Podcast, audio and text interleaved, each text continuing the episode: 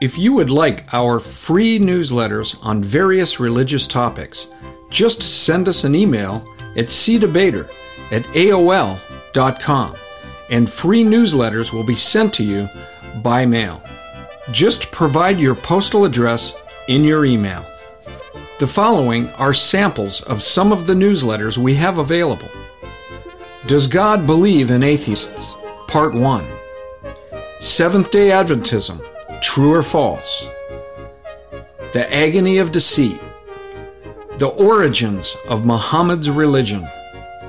Spiritual Warfare. Are psychic mediums communicating with ghosts or demonic spirits? Testimony to the eternal Godhead, the Trinity. From Tradition to Truth, a priest's story.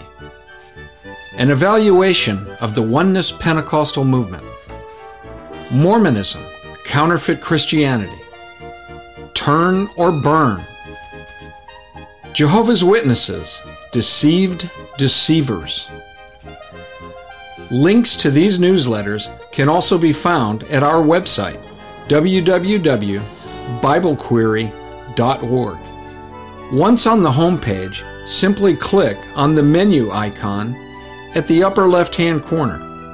Then click on the Newsletters button. Feel free to print them out. 1 Peter 3:15 says, "But sanctify the Lord God in your hearts, and always be ready to give a defense to everyone who asks you a reason for the hope that is in you, with meekness and fear."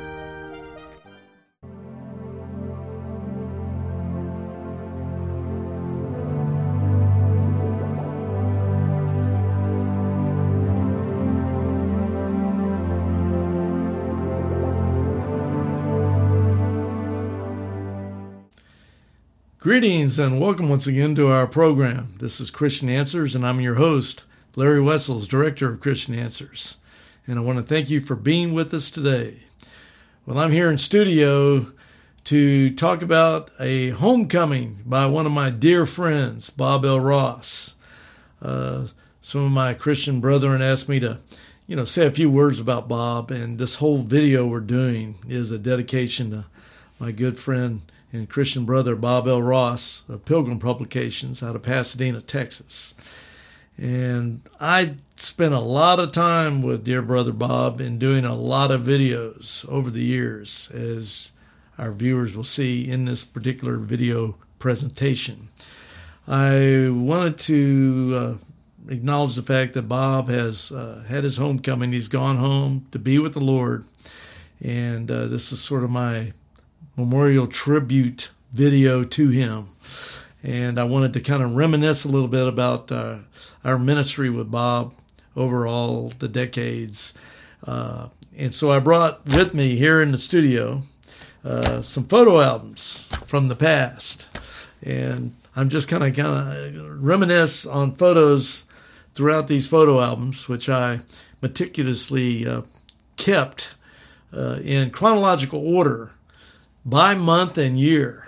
so I, there's not many people that have done that with their photos, but I've always been pretty uh, detailed in my photo collections uh, since I did a minor in photojournalism at the University of Texas. And so photography has been one of my things, besides being a wedding photographer which is a very stressful job. You better take a whole lot of photos at a wedding if you don't want to get in trouble with the bride and the groom and the, all the relatives. So I just learned it pays to shoot more pictures and be precise. All right, with that said, I want to just start a little bit of a historical background uh, with my uh, brother Bob Ross on some photos I've got here of when I first started doing cable access television on public access TV in Austin, Texas, back in 1985. That's how far back I go in public access television.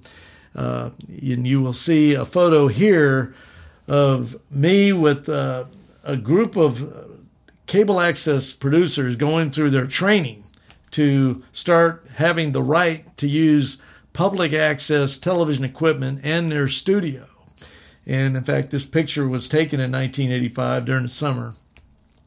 And I'm I'm there along with my other producer friends uh, as we're taking the class to get certified to uh, start producing public access television shows.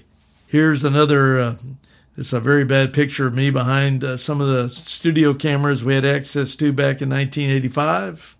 In the big studio, there's uh, the uh, Chyron generator. My friend is uh, sitting behind with his big smile. When you work the lights, you can look down in the big studio uh, at what the three camera setup looked like in this photo. And then here's another room of the main producer's uh, room as uh, we had free access to all this equipment at no charge. It really worked out well. It was a good deal. You just had to put the time and effort into it. It only cost 40 bucks a year to use all this multi-million dollar equipment. So I got involved in trying to get a Christian message out to the general public, which at that time in 1985 went out to over 440,000 households in the cable access area of Austin and its surrounding environs, from like Round Rock and Pflugerville and Buda to the south and Kyle and places like that. So it was pretty cool. There wasn't a single time I put a cable access TV show out uh, that didn't get uh, a lot of response. It was pretty cool back then. Uh, before the age of the internet, which kind of took over everything, public access was the way to go back then. And uh, it was a way to reach a lot of people at very little cost. So I felt like getting a Christian message out was uh, the easiest way to do it. I tried going through neighborhoods, going door to door, knocking on doors. But people always thought I was a Jehovah's Witness or a Mormon.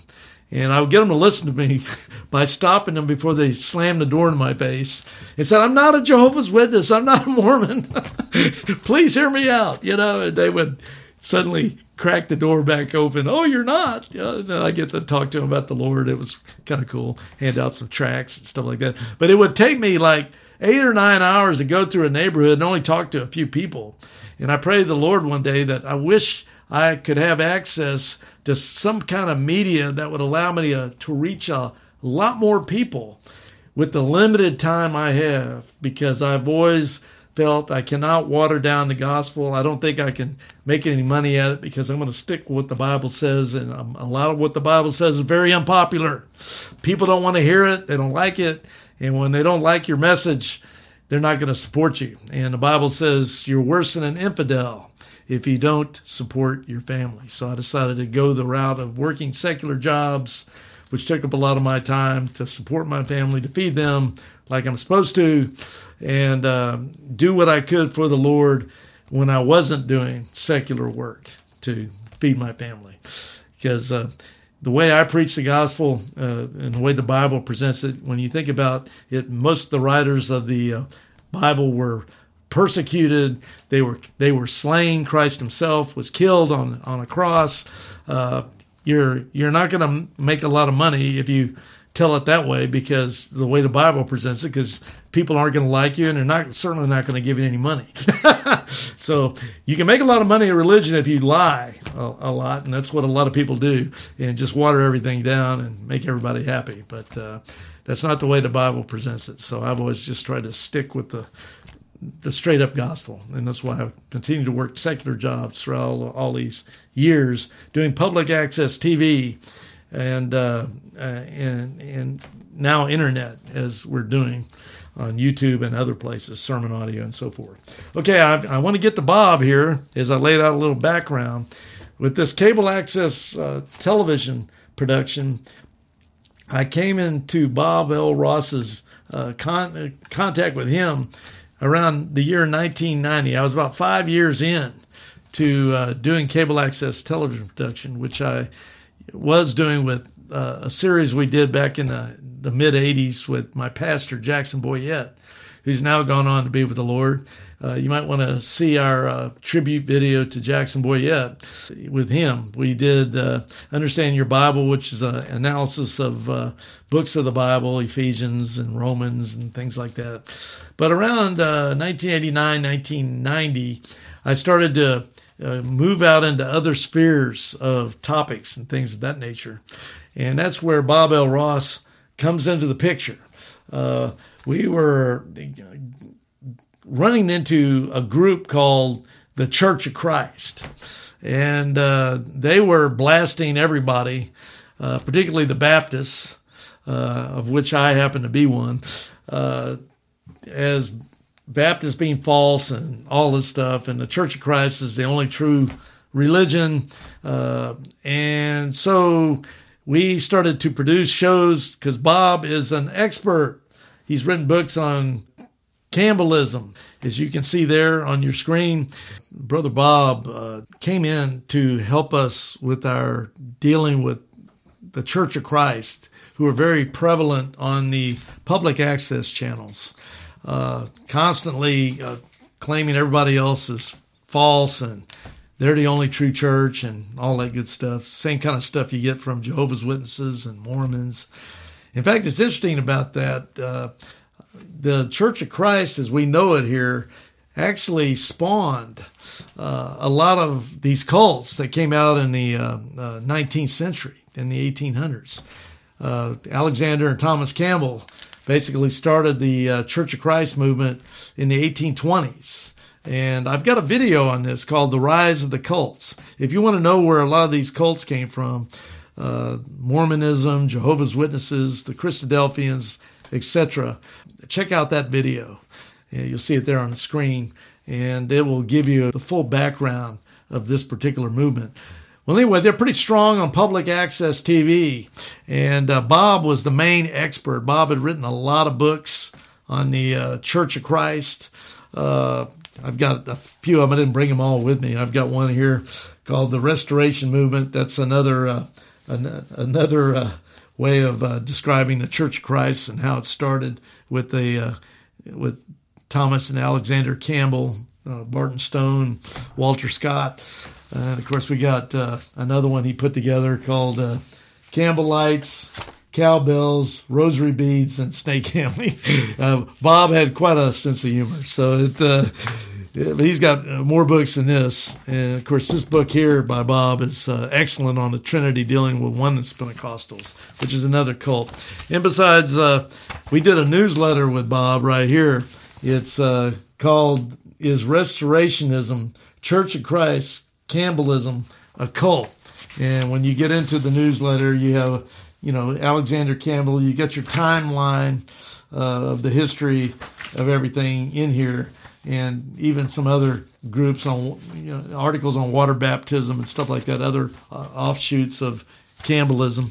Uh, so that newsletter is always available free of charge through our ministry.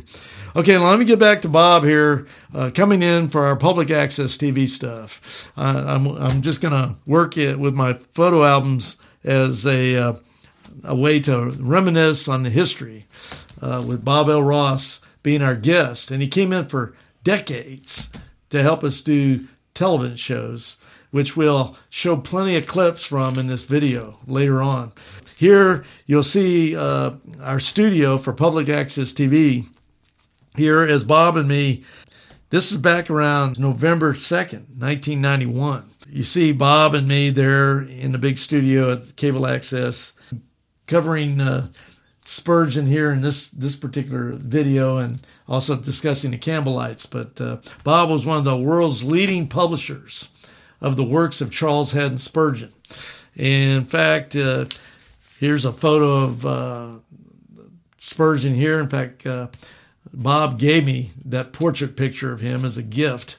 And in fact, one of we've got a couple of newsletters. Here's one uh, where we would publish Spurgeon's uh, sermons on certain topics turn or burn, repent or perish in hell. There's good old Spurgeon right there. And uh, we have a lot of uh, information about him thanks to Bob and his ministry at Pilgrim Publications uh, in his bookstore there in Pasadena. It's interesting. We've done so many videos with con- concerning uh, Spurgeon with Bob L. Ross that one of our uh, television fans even sent me one of C.H. Spurgeon's sermons, one of his penny sermons, uh, Shall and Will, published July 23rd, 1914. And here's a here's an actual pamphlet of one of Spurgeon's sermons that was still going on long after his death. And this thing's over a hundred years old at the time of this uh, video that we're doing. Uh, this is an actual pamphlet uh, from 1914 of one of Spurgeon's sermons. But anyway, you can see the pictures of us in the studio. Uh, Bob put the dates on there. And uh, we did video after video dealing with the Campbellites, which uh, led to many televised debates with the, the Church of Christ. Here's another picture where Bob L. Ross debated the two African American Campbellite preachers, Church of Christ preachers that were uh, had a strong influence on uh, cable access TV back then. He, he, always had a sense of humor, and he he put his own comments on some of these pictures. George Williams, Don Bennett, and then Bob L. Ross, and he says down below Shadrach, Meshach, and Abednego. but, but anyway, we see here a picture of Bob where he put his own comment on here. Send for our ten dollar healing cloth. And here's another shot of uh, uh, Bob and me at the studio this one being from uh, 1992 and December 5th. Oh, by the way, I'm wearing this suit here in uh, our studio. Uh, decades later, now this this suit, like a lot of my suits, is very old. I had this suit in a lot of the shows I did with Bob. Because I really hardly ever in my life wore a suit at all, except when I was doing television. I don't need a suit at my secular jobs, and uh, I just wear kind of a nice looking formal attire at my home church, Day Spring Fellowship in Austin, Texas, which I've attended since 1981, the same church. So that's uh, uh, a long attendance for a, for a singles church. Uh, but they stay close to the Word of God, and that's what I the why I, I like them. And uh, here is, uh, I guess what I'm saying is I, I wore this suit just for historical purposes, since I'm I'm redoing the history with good old Bob on all these videos we did for decades. Uh, but video wasn't the only thing we did. Now take a look at this. I used to be on a Saturday night live call-in radio show, Bible radio show, and Bob would sometimes pop in. Here, here he is at KIXL radio uh, studio, uh, 970 AM in Austin, Texas. And you can see he's got his book on Campbellism there in his hand. And he was our guest as we discussed that, that topic that night. And, uh, and of course, I'm right there with him. I took the picture, but uh, there's a picture that somebody shot of me, and I was half asleep because I'd just been up uh, all night at the post office with no sleep and would do these radio shows with, with virtually no sleep. and I was usually half dead, as you can see, while I was uh, in the radio station because I knew nobody could see me. So I would kind of slouch on a chair when you're doing radio. Here's more shots of uh, Bob and me doing a Campbellism. Uh, and of course, we have a whole playlist about the Church of Christ, almost 90 videos, I think, that we did over the years. So you got a real history there. You go down the list, you also have Saved by Works and Water Baptism, which would mainly be the Campbellites, the Church of Christ, Restoration Movement. As I say, our attitude toward churches of Christ generally is in response to those who have been have been aggressively denunciatory of us. Yes. And we don't go out here just picking on churches of Christ per se. If they attack us, if they come toward us, then we respond.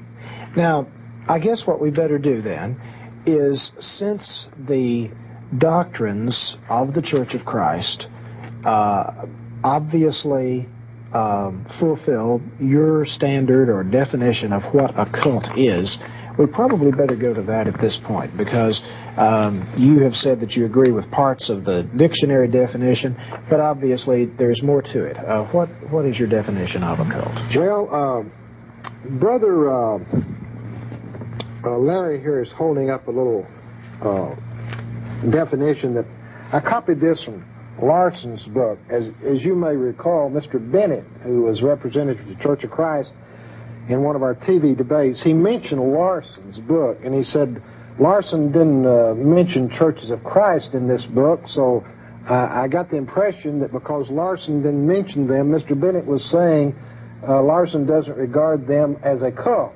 But uh, at the same time, Larson doesn't mention in here the Seventh day Adventists, which Mr. Bennett thinks they're a cult. And he doesn't mention Roman Catholicism, and Bennett thinks they're a cult. And of course, he doesn't mention Baptists and Methodists and Presbyterians, and Bennett thinks that they are cults. So it did very little weight for him to say that Larson didn't mention them in the book, and so therefore they weren't a cult. But now, there's a book written by Bob Larson on the Book of Cults, page uh, 19, and he said that there are two factors used in the evaluation of a group that is a cult. Now, this is these are the two points that he makes. Number one, uh, if it ignores or purposely omits apostolic doctrines. Number two, if it holds to beliefs that are distinctly opposed to Orthodox Christianity. But if you notice here, I have uh, this is from Larson, page 31, chapter 4, a Christian perspective on cults, and he has two contingent factors which evaluate whether a group is cultic. All right. Number one, if they ignore or purposely omit central apostolic doctrines. So these are ignored or omitted, and I think he could have added in there they are uh, perverted. restorative, perverted, perverted yeah. yeah. Then he goes on with number two in his definition. If they hold to beliefs which are distinctively opposite to the Orthodox Christianity. Now, beliefs which are distinctively opposite to Orthodox Christianity. Now, on this point, I personally, uh, when I look at a religious group or a religious teacher or a religious book, my first question is, what is the doctrine that is being taught under this theme of the gospel? Mm-hmm. What is their gospel? Mm-hmm. What message do they bring to men that explains to men the way of salvation? Yes. Now, Jesus said, I am the way the truth and the life. No man cometh unto the Father but by me. Now I say that any message that deviates from Jesus Christ as being the way to God, and that deviates in such a way that it misleads people, that it misdirects people, that it puts something in the way of Christ or in addition to Christ or subtracts from Christ. This is a false gospel. You know, Paul talked about uh, someone coming and preaching another gospel, yes. another Jesus, Galatians and 1. another spirit. Now that is that is possible. Not only is possible, but it's going on in the world. Another Jesus is being preached. Another gospel is being preached. Now, on this point here, this is the major element, so far as I personally am concerned. Yes. Uh, because uh, if they're wrong on the gospel, then what does it matter if they're right about everything else? Right. And uh, if they're uh, wrong on everything else and right on the gospel, then uh, at least they're right on the major point of doctrine, of truth, of teaching. So on this point here, when I look at the word cult, and we are taking Larson's definitions, for instance, here on this, I find that, uh, at least in my judgment, as I understand the teachings of the Bible, that the belief on the gospel adhered to by the mainline or hardline Church of Christ uh, group is an error because on this point they add baptism to the gospel, and uh, from there, of course, they go on to teach the idea that without baptism you're not saved, and uh, then you have to uh, do all these other things. They've got their so-called five acts of worship in the church that you have to do, and you, you just have to keep going on. And in effect, what they're teaching is what we would regard as salvation by works. Yeah. Well, in fact, you know what's funny about the Church of Christ is uh, they pretty much spawned a lot of the other cults back in the 1800s in mm. the United States. Uh, you've got the Campbellites starting the Church of Christ, but out of them mm. came Mormonism out of them came Jehovah's Witnesses. And so one heresy begets another heresy. Now, every now and then, Bob would, uh, invite me over to if it was in the state of Texas. This one was held uh, in Texas in Dallas, where they had a, a, Christian book publishers convention in Dallas. I usually couldn't be with them for that. He'd always have a book display for Pilgrim Publications, and he invited me to be with them for their their booth for uh, Pilgrim Publications. And there uh, I am with Bob and his son and me. And uh, way back, this is like 1993, I think it was, or something like that. And uh, you can see Pilgrim Publications invites you to Spurgeon Country as we're standing there and uh, showing all the books that Bob had available on all kinds of subjects. Like I said, he was one of the world's leading publishers of the works of Charles Haddon Spurgeon. So that's kind of a nice historical photograph from that Christian Book Publishers Convention. And then there's another shot of it. And then here's another shot of Bob and me on another studio shoot at the public access TV studio. There's Bob with our uh, with our famous uh, TV guy, my good brother Dan with Bob. Here's another picture with good old Bob uh, in an, another broadcast we did at the public access uh, channel. This is in 1993. This particular picture here actually looks like I'm wearing the same tie. It certainly looks like the same tie. My video guy didn't want me to wear this for this thing, but I said, look, I'm looking for old stuff that relate to when we did all these videos on public access TV. And that looks like the same tie. And so I was correct in using this old tie. He said, Don't wear that. It's too dated. But that's the whole point. That's why I'm wearing this suit. So, uh, anyway, while I was flipping through this old photo album, I couldn't resist uh, showing my photo op with R.C. Sproul. I always liked good old R.C. Sproul. He's gone to be with the Lord now, too. The older I get, the more lonely I feel. Uh, all my acquaintances, acquaintances are disappearing on me but they're in a far better place. They've gone up to be with heaven. That sort of reminds me of uh, good old Richard Bennett, also. He went to be with the Lord not long ago, and uh, we have a tribute video to him as well. You can check it out here uh, if you'd like to see more about uh, Brother Bennett. All right, here's some more pictures with Bob and me in the studio doing more television shows. Now, here's a picture that Bob L. Ross sent me this shows you the kind of humor he has. He has a picture of me, and he put this. This is Bob's writing. He had pretty good handwriting. You can read it pretty clearly. He put this around my face, as you can see in this picture. He says, America's Most Wanted.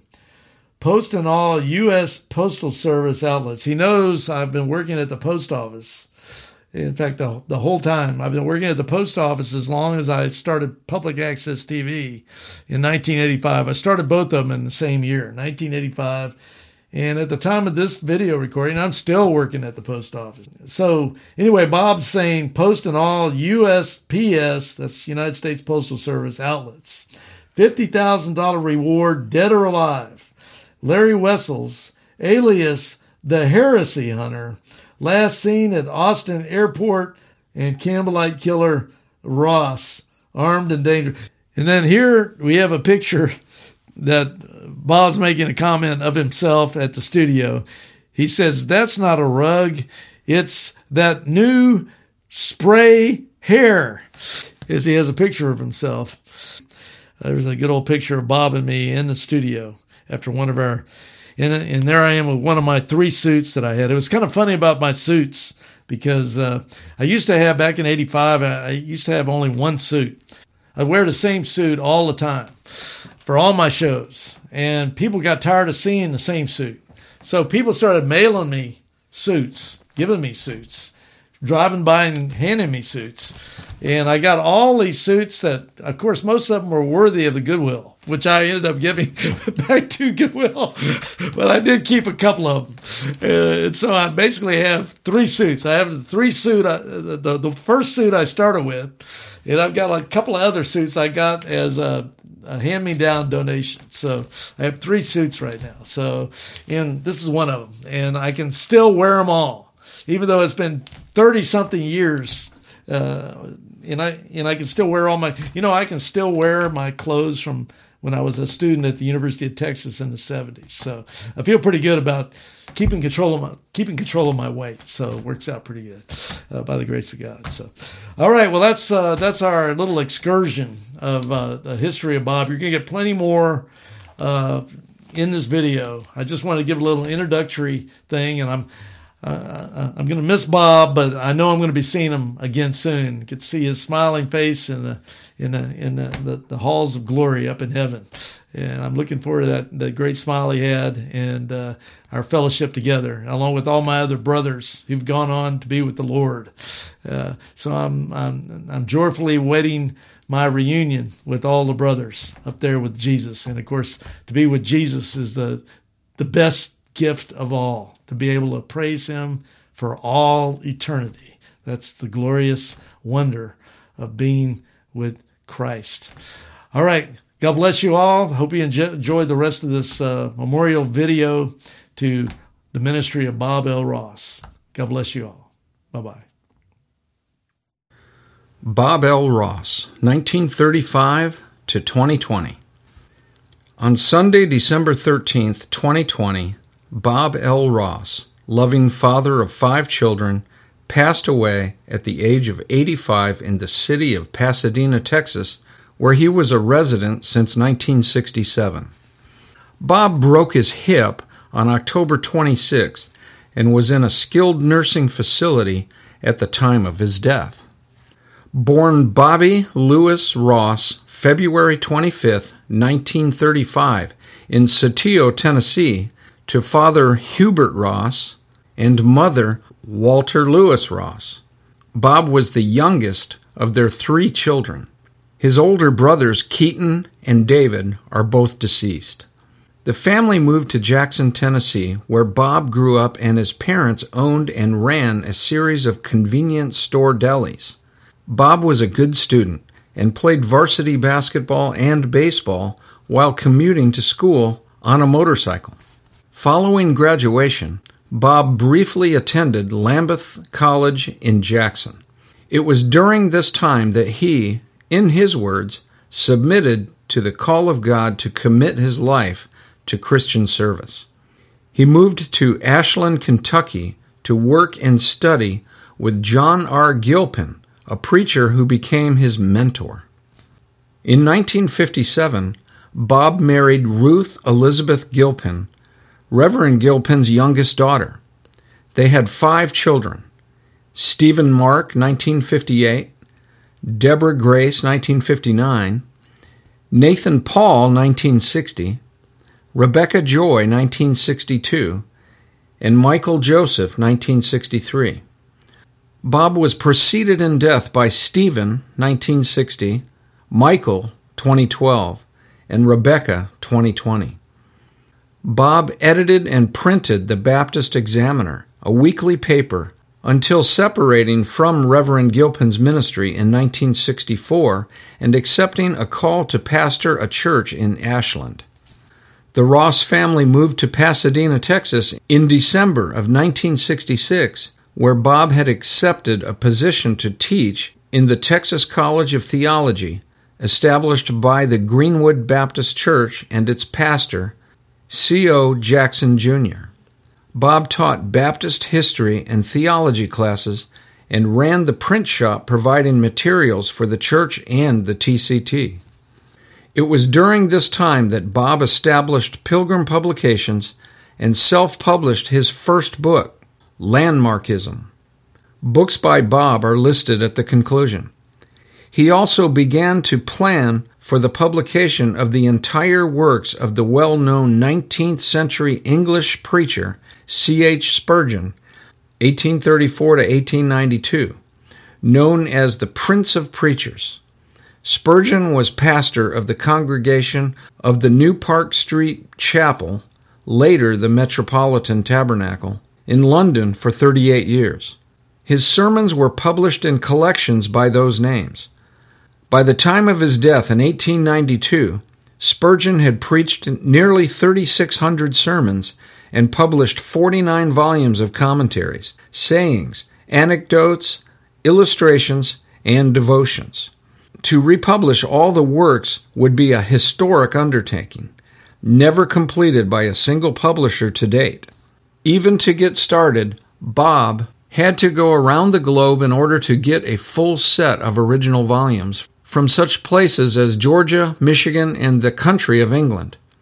He was consumed with the publishing of the 62 volume Metropolitan Tabernacle Pulpit, New Park Street Chapel, and several other Spurgeon titles from 1969 through 1980. Each volume had a cover jacket year by year capsule history of Spurgeon's life provided by Pastor Eric Hayden of England and a brief article by various theologians such as Billy Graham and presidents of seminaries across the country. While working to publish the Spurgeon works, Bob Ross opened the Pilgrim Bookstore at the Strawberry Road location in 1972. The store quickly outgrew that location, and Bob built a new building and moved into the Preston Road location in 1975. The new building was large enough to house both the store and the warehouse from which the publication's volumes were shipped to buyers around the world. Bob's wife, Ruth, and all of the Ross children were involved in the publication of the Spurgeon books. Ruth handled most of the mail, billing, and bookkeeping for the business, and the then elementary school aged children learned to prepare mass mailings, sort by state and zip codes, pack books for shipping, unload books from trucks delivering from the printer, assist with sales and public relations at the annual Christian Booksellers conventions, and take care of many other necessary related tasks. As they grew older, the children worked many hours in the bookstore on weekends and summers off from school. Michael eventually made working in the family business his career as he managed the store and fulfilled orders for Spurgeon books until his death in 2012. Bob had a second career, if you will, as that of a debater, primarily of preachers from the Church of Christ denomination and primarily on the questions of the use of musical instruments in worship services, baptism, and the history and heresies of the belief system perpetuated by the Restoration movement. Bob would participate in multi session debates, some of which are available online, and wrote books on the subjects. Following the publication of the Spurgeon volumes, he wrote two books about the prophecy of Daniel and how it aligned with the events of Iran, Iraq, and Saddam Hussein. He accepted numerous invitations to speak to churches, fill pulpits for fellow pastors, and eventually appeared on radio and online interviews and discussions. He was featured on the Christian Answers YouTube channel in 99 videos called Dealing with Saved by Works and Baptism, Church of Christ, at this playlist, and in a long series of videos called Unpopular Bible Doctrines at this playlist. Visitors and customers came to the store as much to see and talk to Bob as they did to purchase merchandise. They enjoyed talking to him and discussing biblical teachings. He enjoyed sharing his knowledge with them and frequently sparked lively discussions that extended for several visits before the subject was exhausted. Although Bob was an athlete in his youth, and he coached the baseball, softball, basketball, and football teams the children played on, Bob's favorite adult exercise was golf. He squeezed a round of golf into his schedule as often as possible, usually playing with his preacher friends. He played golf into his 70s when his deteriorating eyesight finally made it unenjoyable. Bob is survived by his daughter Deborah Antoine, St. Louis, Missouri, son Nathan Ross, San Antonio, Texas, and Bangkok, Thailand, and former wife Ruth Amos, Leggett, Texas. Granddaughter Natalie lives in Atlanta, Georgia, and grandson Evan lives in St. Louis, Missouri. Bob L. Ross is laid to rest in the Oates Cemetery in Leggett, Texas, with his children Rebecca and Michael. Here is a list of books authored by Bob L. Ross 1968 Landmarkism. 1973 1987 Campbellism and Acts 238 the historical background of the Campbellite position on baptism remission and a study of the scriptural sense in which water baptism remits sins. 1976 Acts 238 and baptismal regeneration. 1976 and 1981 Campbellism, its history and heresies. 1979 Old Landmarkism and the Baptists. 1981 Restoration Movement. 1981 A Pictorial Biography of C.H. Spurgeon. 1983 The Little Horn of the Book of Daniel, the End of Israel's Perpetual Desolation. 1993 Not One Stone, Matthew 24 2, The Little Horn of the Book of Daniel and Saddam Hussein. 1993 The Trinity and Eternal Sonship of Christ, a defense against oneness Pentecostal attacks on historic Christianity. 1994 Campbellites, cowbells, rosary beads, and snake handling. And now, here are excerpts from Bob L. Ross videos that has been a big part here at Christian Answers. Now, I'm not here to defend Alexander Campbell no more than I'm here to defend you still being a Baptist. Now, maybe one of these days, uh, when you receive more enlightenment, that you can leave the Baptist church as Campbell did and his father and come all the way to the truth. Uh, Alexander Campbell was never a Baptist. I said, remember the Baptist Association. He was never a And I said he was aligned to the Baptist Church. He was never he was never a Baptist church No, member. I never did a Baptist not say. church member. Listen, I said that he was in the Baptist Association. That he was more aligned to the Baptist than he was. He Church was Christ. never in a Baptist church. Would you let the, me- The organization he was with, affiliated with the Redstone Baptist Association as an affiliating organization. That's they what were I never said. a Baptist church, and he was never a member of a Baptist church, although he had been baptized by a Baptist Now, look, I'm going to say something here, okay? and what I want to say is the fact that you misrepresented what I said because I said that Alexander Campbell, at the point you mentioned in 1811, was associated with the Baptist Association. He was not a member of the Church of Christ. He was not a member of the Church of Christ. He was not a member of the Baptist Church because there was no there was no I- Church of Christ. I did not say he was There was member- no Church of Christ there. Listen, you misrepresented again, and, and on the tape it's going to show. I said that he was associated with the Baptist Association. He was a preacher at the Bull Run Bull Run Church, and that church was in the Baptist Association. In 1811, they were not in the Baptist Association. They did not get in the Baptist Association, if you look at the book I gave you beforehand, until 1813. Okay. And it wasn't the bull run, it was the brush oh, run. Oh, the brush run. Okay. And see, you've got, stand you've got to get your history right. These dates and places and people. Okay. Correction, Ale- now, But still, the Campbell- point that I made, the point that I made that I want you to answer, is that Alexander Campbell was not a member of the Church of Christ during the time he was associated with the Baptist Association. Exactly right, because there was That's no Church of say. Christ.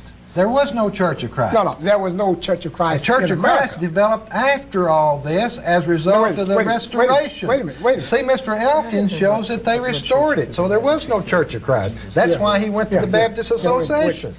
Isn't belief in the Bible sometimes used as a negligee? Uh, you may be pronouncing it wrong, but I'm not aware of that word. You aren't? No. So negligee. It is a word, a one, a word that is used to, to represent. No, no, no. So negligee.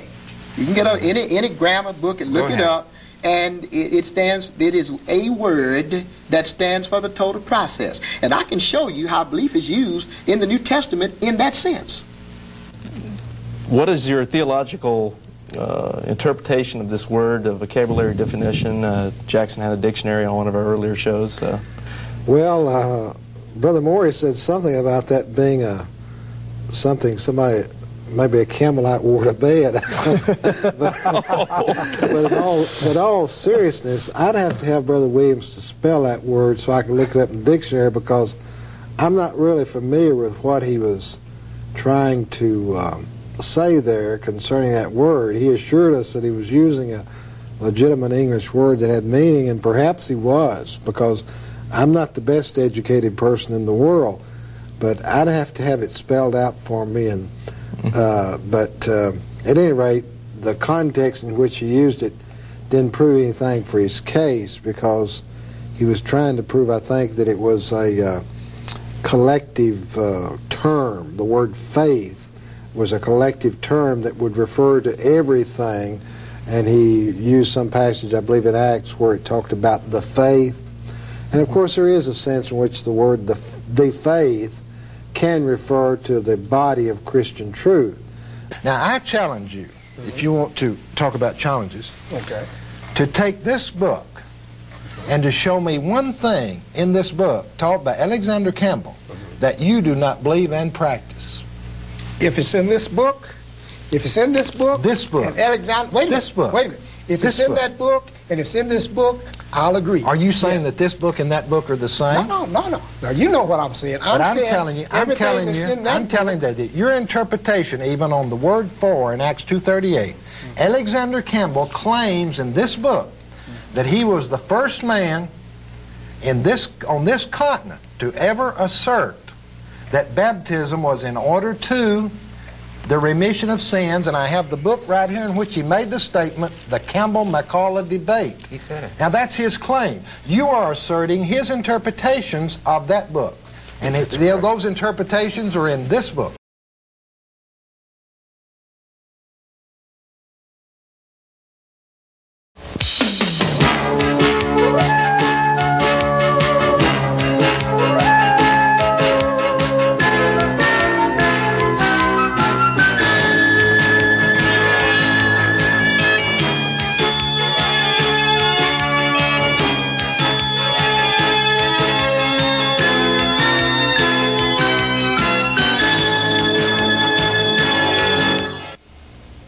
And welcome once again to Pilgrim Publications Presents. I'm Larry Wessels, your co host, and uh, I'll not waste any more time. I said co host. Let me introduce my partner in this television show, Bob L. Ross. Bob, good to have you here, as Glad usual. to be here, Larry. And uh, introducing Bob as I have, I would like to take this opportunity to show you on the monitor, we should have a camera bring it up, three books that Bob has written, as you see here Acts 2.38 and Baptismal Re- Remission, the Restoration Movement, and Campbellism. It's History and Heresies. Now, these are just three uh, books that Bob has written. There are many more, but Bob, would you like to elaborate on these books for our audience right now? Yes, Larry, the uh, primary verse that churches of Christ have used down through the years to promote their theory on baptism is Acts 2.38. That's uh, one of about five or six scriptures that are their favorite passages to quote. And uh, this little book is devoted entirely to the history of that position, where it came from, where they got the idea that the interpretation they're using now uh, came from, and then how it was uh, blended into the movement uh, and so on. Now, this book, The Restoration Movement, is composed of materials which were used in a public debate with Garland Elkins. It has a number of chart-like materials, arrangements in it, and uh, various arguments that were used with respect to their positions. Now, the book on the far end, the Campbellism book, is the one that I've had in print for over 30 years or so, and uh, it's my best-selling book, and uh, so far as I can understand from the uh, records of other books on the same subject, this is the best-selling book in America right now on the subject of Campbellism, and uh, it has a broad uh, summary of their history, their doctrines, some of their practices, and many uh, answers to their positions on scripture interpretations that they take. So all three of these books are basically on the same theme of Campbellism or the Church of Christ doctrine, and uh, it'd be well for someone who is confronted by that to have these books available. Okay, when you're dealing with Church of Christ people, you usually have to run into something called a restoration movement, uh, based on these men, the restorers. As we have here on the chart, these men are restorers of the true Church of Christ. And then we ask the question, how? And what you have here is Alexander Campbell. He was uh, purported to be the master spirit of Campbellism. And of course, over here you've got Walter Scott. He was a restorer of the something called the ancient gospel. And how did they restore the true church of Christ according to these teachings we're discussing? It all comes down to things like Acts 2.38 and some other verses. But mainly Acts 2.38, I guess, is really the numero that was, uno. That was the great discovery, how to interpret for the remission of sins. They discovered that it meant in order to obtain the remission of sins, supposedly. And ever since that time, the whole movement basically has been built on that particular understanding or interpretation or view mm-hmm. of the meaning of baptism. Right. And as we say here, uh, according to that's Acts 2.38, according to these men and some others, I think of uh, uh, Thomas Campbell, who was Alexander Campbell's dad, and and then and, and the thing we always want to remember and always remind the people about with respect to these two men, uh, Alexander Campbell and Walter Scott, is that both of them had already made a previous profession of faith in Jesus Christ. Both of them had already been previously been baptized by immersion. But in the subsequent discovery, after they discovered the so-called ancient gospel, and in their interpretation of Acts 2.30, neither of the two men, nor the father, Thomas Campbell, nor Barton Stone, another compatriot, none of them were rebaptized. Mm-hmm. And so this creates a scenario that the so-called men who discovered the ancient gospel never really obeyed the ancient gospel mm-hmm. according to modern day Church of Christ interpretations on baptism. Mm-hmm. And uh, you were mentioning, Larry, about the word up here, restores and restoration movement. And sometimes when I'm in a debate, like I was down here in uh, Austin, there are people who come along who don't really know the Church of Christ history, even those within the Church of Christ, mm-hmm. and they begin to think, well, these are terms which I'm throwing off at them, or restoration movement is something that I'm pitching at them. But since we did our last taping, just to give an example of how widespread this is among churches of Christ, since we did our last taping, I was in Georgia to participate in a TV debate with two Church of Christ ministers there from Alabama. They came over in a Chatsworth, Georgia, a program sponsored by the Watchman Fellowship. And uh, they gave me this little tract, Churches of Christ, written by Joe Barnett, one of their ministers. And uh, would you believe it? You open this track hard up. to see here, but it's yeah. You open this track up, and within its pages, way up there in Georgia, close to Chattanooga, once again we run into what? Yeah, People of the Restoration Spirit see if it, people of the restoration close, spirit. That's what it says. People of restoration spirit. And members of churches of Christ are a people of restoration spirit. Right. Now, you and I, we think of Christians as being people of the Holy Spirit. Mm-hmm. But now you see we're being taught in literature published by the churches of Christ that we're to have a restoration spirit. And, so, and apparently by ministers of the Church of Christ that are willing to go on Georgia television to be seen far and right. wide preaching this restoration spirit. Right. Now, is Brother Jackson in rebellion to the elders? The Southwest School of the Bible Studies and a part, is a part of the work of the Southwest Church of Christ and is under the oversight of the elders. Let me read this. It has a dress and cleanliness code or standard which says sideburns are not to be extended below the lobes of the ear. Catalog, page 15. This rule, established under the authority of the church elders, is an authorized decision of human judgment and is binding. Number four, this means that if members rebel against these decisions made by God's designated leaders, then they in fact rebel against God let it be emphasized to rebel against God's designated leaders is to rebel against God Himself. Number five, to rebel against the dress and cleanliness rules established under the oversight of the elders for the Southwest School of Bible Studies is therefore rebellion against God and His sin. Number six, Bill Jackson told me in a letter, January the 8th, no one has ever said that sideburns, if worn by students, is a sin.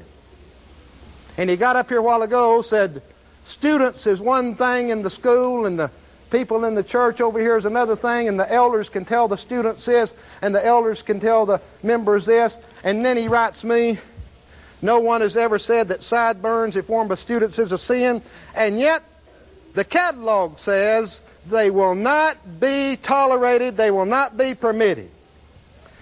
If Jackson is right on this, are all the other rules in the catalog also not sin, Bill? If such things are not sin, by what authority is one pressured into conformity to what can only be human opinion and ascetic taste? Where is the church commanded to be the judge of how people dress, how they wear their sideburns, in those areas that relate only to aesthetics and taste, areas that are not sin by any teaching in your Bible? About how long a beard is. Where is the church commanded to be the judge of business deals that you mention in your catalog, of individual members of the church, as specified in the Southwest School of Bible Studies catalog? Yeah, you can't even buy a car over here if it costs too much money. $75 one they might let you buy, but now if you buy 5000 10000 you're going to have to clear it through the elders over here. They control. That's why I say he's a cult. They control people's lives to some degree, and that's unscriptural. Only when the teaching of the Bible is set forth can you rule people's lives, and then you're not ruling it, the Word of God is doing it. Human judgment and by the elders, you cannot put that down beside the Word of God and say it's equal to it. And that's what they're doing here.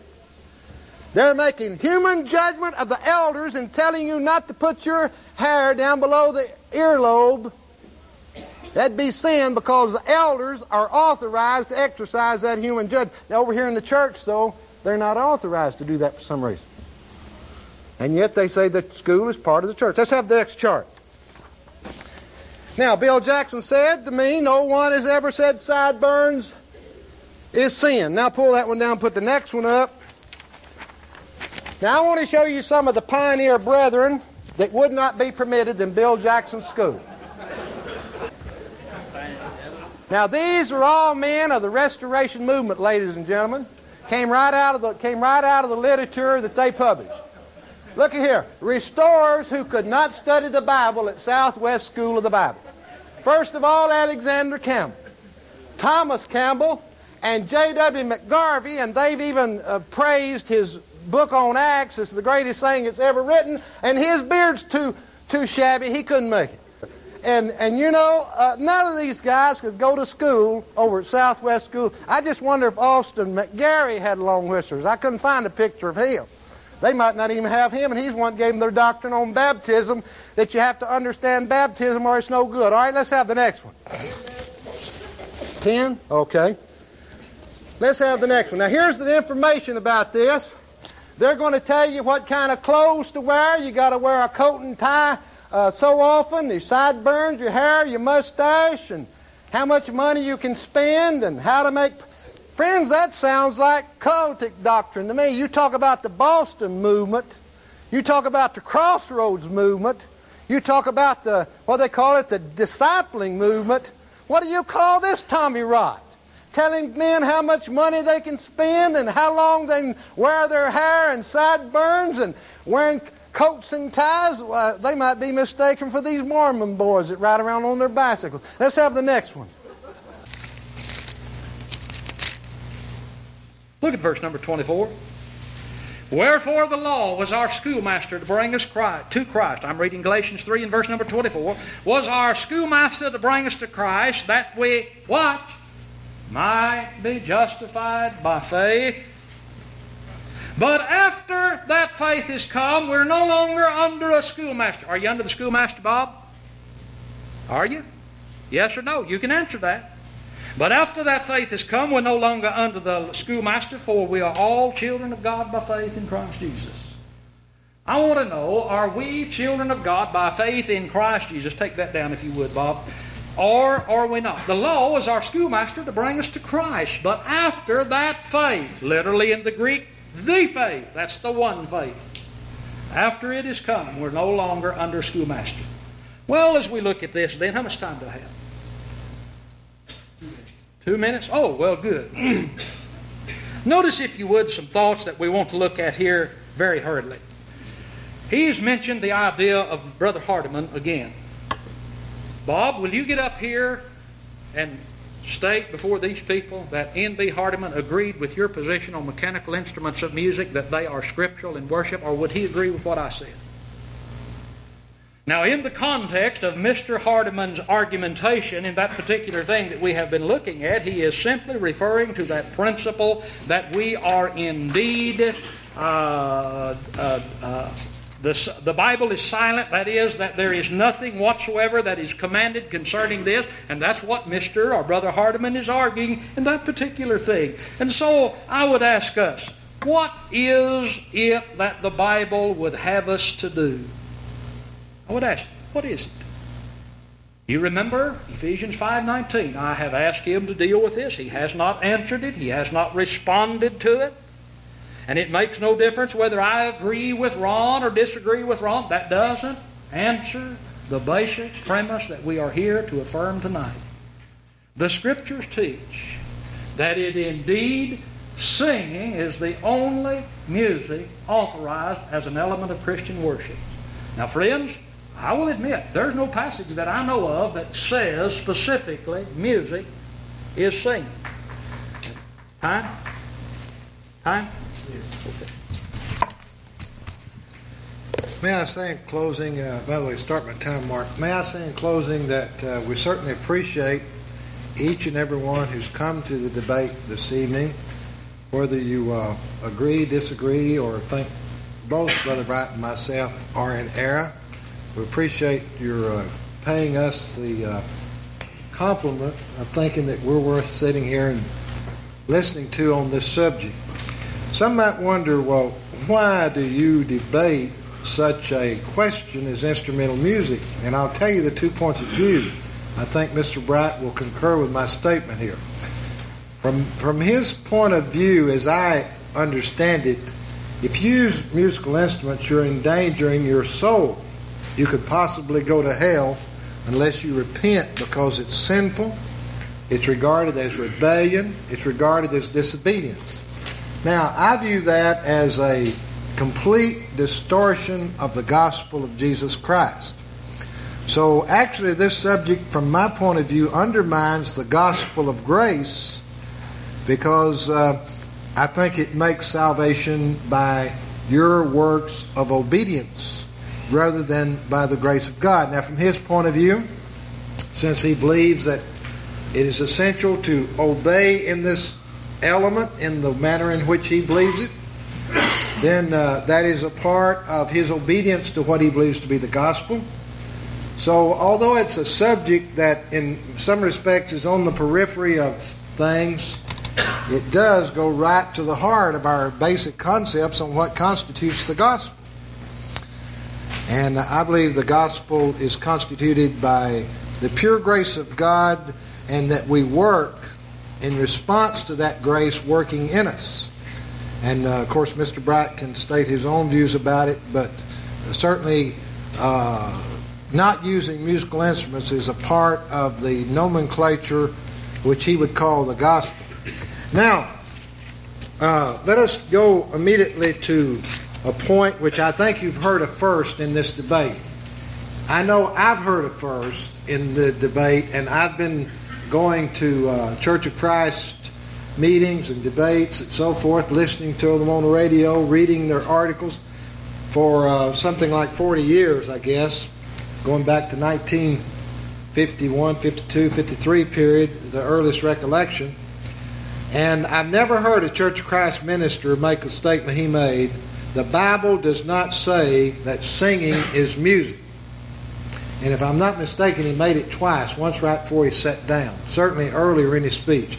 The Bible does not say that singing is music, and yet his proposition, he is committed to prove. What does his proposition say? He's committed to prove that singing is the only music authorized as an element of Christian worship. Now, I just suggest that he needs to uh, further abandon that slogan that he got up here and tried to, in a way, uh, smooth around about to calling Bible things by Bible names. Uh, I think that he just needs to, all the commentary he made about the dictionary, for instance, just simply means that he needs to abandon his slogan. He comes back to speaking where the Bible speaks and being silent where the Bible is silent. Now, uh, I want to uh, go to uh, chart 10b, but while it's fresh on your minds, that was in the latter part of his speech. But on chart 10b, this is one of the basic errors of Mr. Uh, Bright, and he is uh, trying to presume on your naivete, if that's the word here. He, he's going to presume that you're going to not notice something that he's trying to slip across on you here, at least as I view it. He says you're dead to the law, and uh, he quotes it again, uh, Romans 7 6, you're delivered from the law.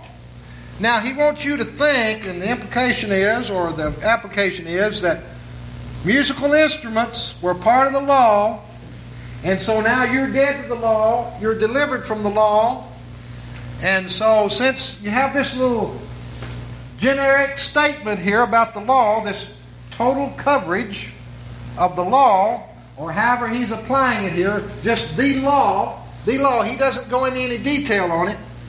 He wants to say, well, now, Ross is going back under the Old Testament law, and his high priest would be in the Old Testament, etc., etc. Now, ladies and gentlemen, does Mr. Bright ever tell you not to kill?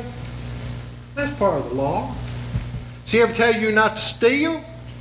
That's part of the law. Does he ever tell you not to commit adultery? That's part of the law. She ever tell you to honor your father and mother? That's part of the law. She ever tell you to do this, do that, do the other out of the Bible from the Ten Commandments? That's part of the law. Did you ever read you the book of Psalms or the book of Proverbs and some of the great moral and spiritual things that are taught there? That's under the Old Testament law period, isn't it? But now, when it comes to the music thing, he wants to say, oh, the law, that excludes musical instruments. But now listen. Listen. Ephesians 5.19, what does it say? The Psalms. The Psalms. What Psalms are we talking about here? What Psalms were they? Were they exclusively New Testament Psalms? Let him give authority that it's exclusively the New Testament Psalms, and I'll show him his own brethren teaching that it's the Old Testament Psalms. So Paul is telling us that we are to use the Psalms, which means that delivered from the law does not mean delivered from the Psalms. That you become devoted to Christ? Well, sure, that's what the Bible teaches, but remember, basic Campbellism now is still the doctrine of the Boston movement still the doctrine of the, quote, International Churches of Christ, and that is that you don't get to Christ until you get to the water. They're still teaching people that, uh, oh yes, you, uh, you repent and you become a disciple before being baptized, but you're not forgiven yet. There's no salvation yet. And so they're teaching this old doctrine of what we prefer to call water salvation. They object to those terms. But our point is simply this no water, no salvation.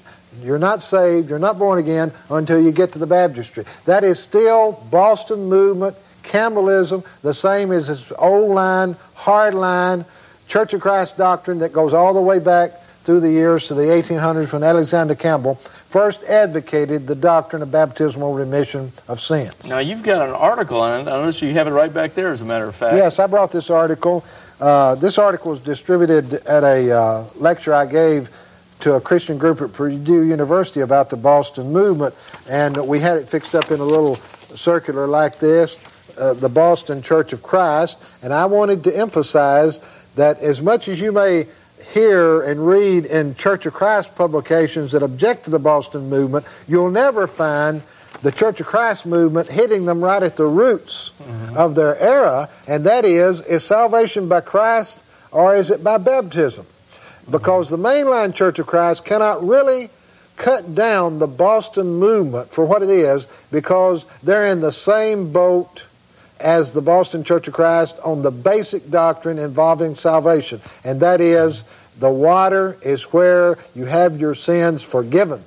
And that's the old line, and that's the new line, and that's the Boston line when it comes to that. And we have that available for anyone viewing this who wants to have a copy of it, and it discusses all of those scriptures that are used, abused, and misused by both the old line and the Boston movement. Now, I'm, I'm fascinated by this. Before you set it down, could you uh, review for our, our viewing audience, because they are interested in this type of topic, could you bring up a couple of the scriptures, uh, just pick a couple at random there from your article, and uh, discuss what they're saying and then uh, your response?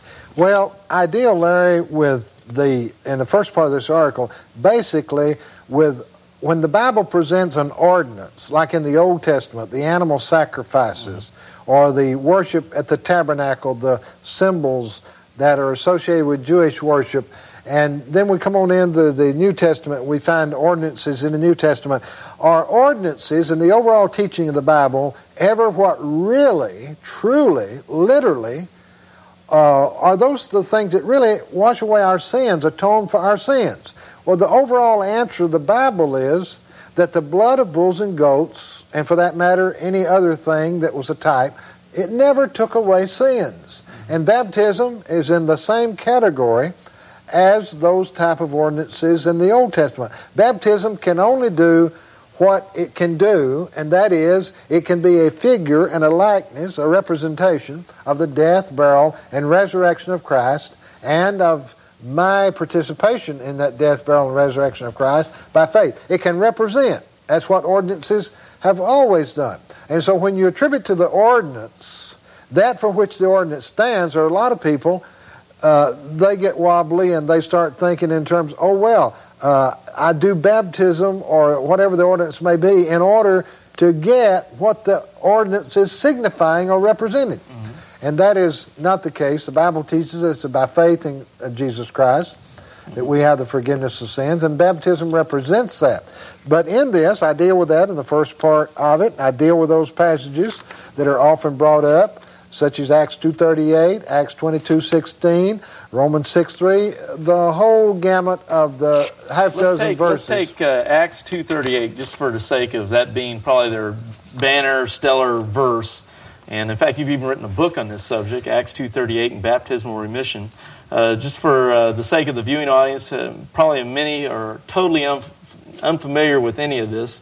Uh, give them a little understanding of uh, how the Boston Church of Christ, as well as any other Campbellite church, I suppose, would uh, take Acts 2.38 and how they're trying to use it and then deal with it. Well, whether it's Acts, whether it's the Boston movement or the old line Church of Christ, Acts 2.38 is still the sugar stick of both groups. That is, it's their basic scripture that they rely upon for putting emphasis on baptism for the remission of sins. So you're saying if it came down to Acts 2:38 and you you talk to a regular Campbellite uh, mainline Church of Christ person and then a Boston Church of Christ person and you simply ask them the question, "What about Acts 2:38?" and then based on their responses, you would not be able to tell which one was which in, in regards to what they what they answer according to this question of Acts two thirty eight. Right. Uh, that is, uh, in fact, uh, Kip McKean, who is the leader of the Boston or International Church of Christ. He refers to Acts 2:38 in his writings in a similar vein as Alexander Campbell, who was the original leader of the original Restoration movement. Mm-hmm. Now you see, you've got two restorationists here. Uh, you've got McKean uh, calling himself a restorationist in the 1970s and the 1980s, and the, well, 1980s and 1990s at least. Uh, and then you had Campbell calling himself a restorationist back in the 1800s. Mm-hmm. And you've got all these uh, churches of Christ around the country, uh, whether they're mainline or Boston Movement or anti orphan homes or whatever they may be, whatever category they fall in. There are many different kinds of them at this point in time. They're all, they're all talking about restoring something, restoring the gospel, restoring the church, restoring this. They're hung up on that idea. So, so uh, for our viewers, then, you're saying that uh, this Kip McKean person, who's basically the the originator of this Boston Church of Christ movement, uh, the International Churches of Christ, he is like a modern day Alexander Campbell. He aspires to be, uh, to this generation, what Campbell was, in effect, to the last generation or the last century. Because, see, McKean has pronounced, according to his uh, attitude toward mainline churches of Christ, that they're dead. They're no longer valid they're no longer alive. He said because he's restored what's the way it's supposed to be, and these other churches of Christ have not. Well, he, what he's saying? he he simply said that they are dead. They have died out. What is his justification? Well, the idea is that they have restored uh, New Testament Christianity within what's called the International Churches of Christ. His organization. His organization for the last, well, since 1979. Since that time, and then there was a, a time, I think it was about 1986, they kindly uh, called on these other churches of Christ to come to repentance to what they called a reconstruction. What, what's wrong with that doctrine? Sounds good. Well, I have uh, been a student for about a year now of David Bernard's book on the oneness of God, in that I have been analyzing it and endeavoring to write some refutations of some of the uh, obvious and weak points of doctrine in the book. And I find that uh, overall, the truly outstanding great era of the Pentecostal doctrine actually is on the gospel of Jesus Christ. Because, as Mark here can relate to you, because he's been uh, involved in even uh, ministering in some of their churches as well as being a student of their Bible college and a graduate with valedictorian honors in probably their leading Bible college in America. Uh, their doctrine of salvation is a micmash of works. Uh, in the first place, they teach that uh, you have to uh, repent and be baptized and receive the baptism of the Holy Spirit and speak in tongues. And then, following that, you have to hold out faithful to the end, to use an old cliche, of doing various and sundry works of uh, morality or righteousness or spirituality, uh, witnessing or praying or giving or whatever it might be that's supposed to constitute the Christian life.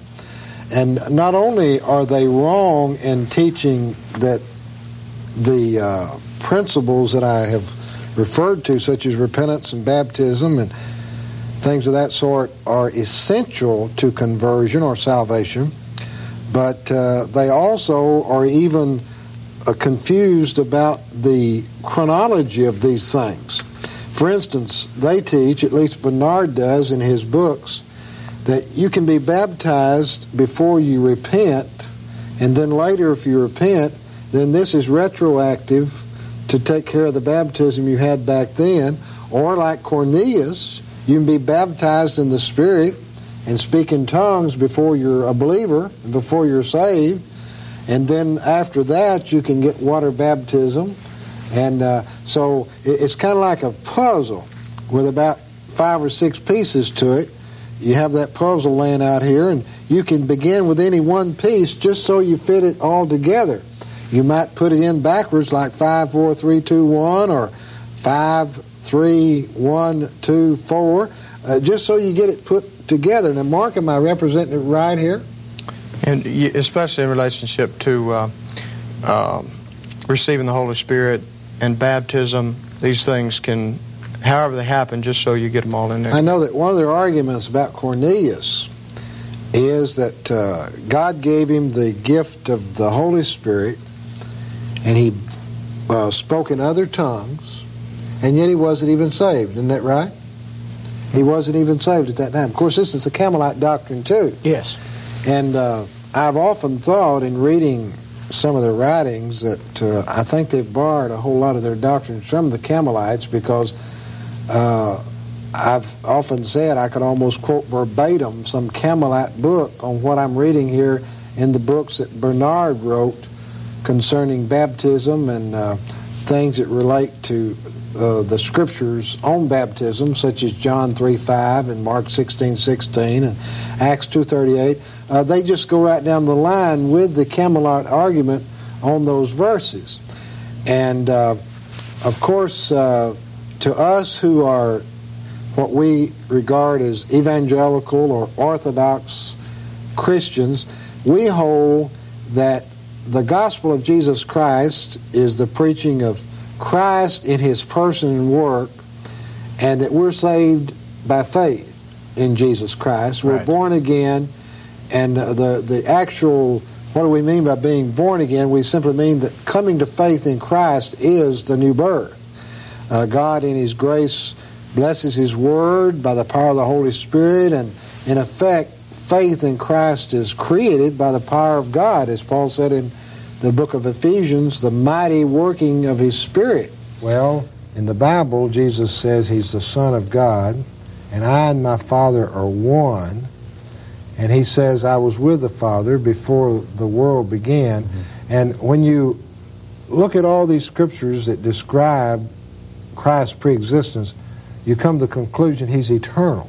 Mm-hmm. And if He's deity, He has to be eternal. Yes. So, as the Son of God, we have here what might be called an anthropomorphic term, Son, that says Jesus is eternal as the Father is eternal. And he's of the same nature as the Father, in other words. So he's called the Everlasting Father. He's never called that as a moniker or as a name as such, but he's called that because he is the revelation of God. He declares the Father. You know, a son declares the Father, right? He manifests the Father. I dare say you look somewhat like your father. Yes, I do. I look somewhat like my father. Well, people say, I can see your father in you. I can see your mother in you. Mm-hmm. Well, in Jesus Christ, we can see the Father mm-hmm. because He is of the same generation, the same kind, the same root as the Father. So I take the scriptures like, I and my Father are one, the everlasting Father, John 1 14, John 1 18, John 3 16, where it talks about the only begotten Son of God. But you know the passage that I love more maybe than all the rest, and we're always in the habit of saying uh, things like this. But in the book of Hebrews, in uh, Hebrews chapter 5, I believe it is, and also Hebrews chapter 7, and I'm running out of time, I'm just going to have to summarize this. Melchizedek. Mm-hmm. Paul says he was without father, he was without mother, he was the, without beginning of days and without ending of days, and he was made like unto the Son of God. Mm-hmm. Now, all of these things implying his eternality. Means that the son must be without father, without mother, in the sense in the sense of parents. Right. He was without father, mother, descent, beginning of days, or end of life, made like unto the Son of God. He's eternal. Yes. And, and the word son here is used. He's not talking about just an incarnational title. Right. He's not talking about simply a role. Melchizedek is compared to the eternal Son. Now, uh, I've got this book, Doug, and uh, I'd like to uh, have the people out there that are interested in this subject, if you are wanting to study the theory about oneness eh, from our point of view, we'll invite you to contact us about the Trinity and eternal sonship. Pilgrim Publications, Box 66, Pasadena, Texas, 77501. This happens to be a triangle. Now, on the front of a book I have here by Cal Beisner, you notice he has uh, three circles here, and he's dealing with the three persons in God. And uh, sometimes uh, you have other diagrams that we could go on endlessly here, maybe uh, talking about how men have tried to express the, the Trinity or some concept similar to the Trinity for that matter. But uh, Mr. Bickersteth, in his book on the Trinity, hit the nail on the head. And, and I have the statement here in the book. He says, All human illustrations of this great mystery must fail. But nevertheless, despite the fact that all human illustrations fail to represent God, uh, we do struggle and strain and strive to express. After all, we don't even comprehend God in our minds. So any comprehension we have of God is short of the mark. So maybe this would justify our illustrations, which are also short of the mark. But there is one illustration that Bickersteth gives in this book, which I thought was very unique, and you notice that in Beisner's book, he has those colors of those circles. And I want to read you here what Bickersteth says about light. Now, the reason I like this illustration is because of the fact that the Bible does say God is light. It doesn't say God is a triangle, and it doesn't say that God is a circle or uh, whatnot, but it does say God is light. And here's something that Bickersteth pointed out in his book about light. The prismatic spectrum, and by that we mean that ray of uh, light that we get in the creation by which we have this thing we call light, which gives us the opportunity to see things. We could not see anything without light. One of the early creations of God was the light. Mm-hmm. And uh, it's such a mystery. Uh, we know what we're talking about when we say light, but we really don't know what we're talking about when we say light because you, you see it out there, but really you can't see it out there. All you see is what is reflecting from the light that falls upon it. Mm-hmm. And uh, but what this is is a spectrum of light ray that comes upon the objects, and it consists in three spectra of nearly equal length, each of uniform color, superimposed one upon another and that the colors which the actual spectrum exhibits arise from the mixture of the uniform colors of these three spectra superimposed. Now, all printers and all photographers and workers in uh, those creative fields of uh, books and magazines and whatnot, they know what I'm talking about here. We're talking about the magenta, or the red, as some might call it, and the yellow, and the cyan or the blue, as uh, it might be called, as in the printing trade. Now, these three things, when you take a picture in full color and you want to reproduce that picture, how do you do it? Well, you've got to separate those three colors the magenta, the yellow, and the cyan the red, the yellow, and the blue. So you take it down to a color uh, company.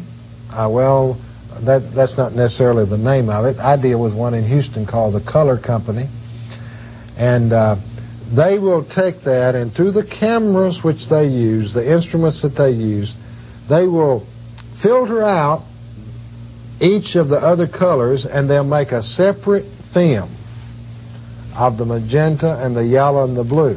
Now, when that printer takes it, he will put those down one at a time, one on top of the other, and when it comes out, you've reproduced in printing the living color. Now, what he is talking about here, these three rays of light, when you combine these three constituent lights, you get pure white light. Pure white light. Now, this is an illustration of what we're talking about when we say we struggle to illustrate God and the Trinity.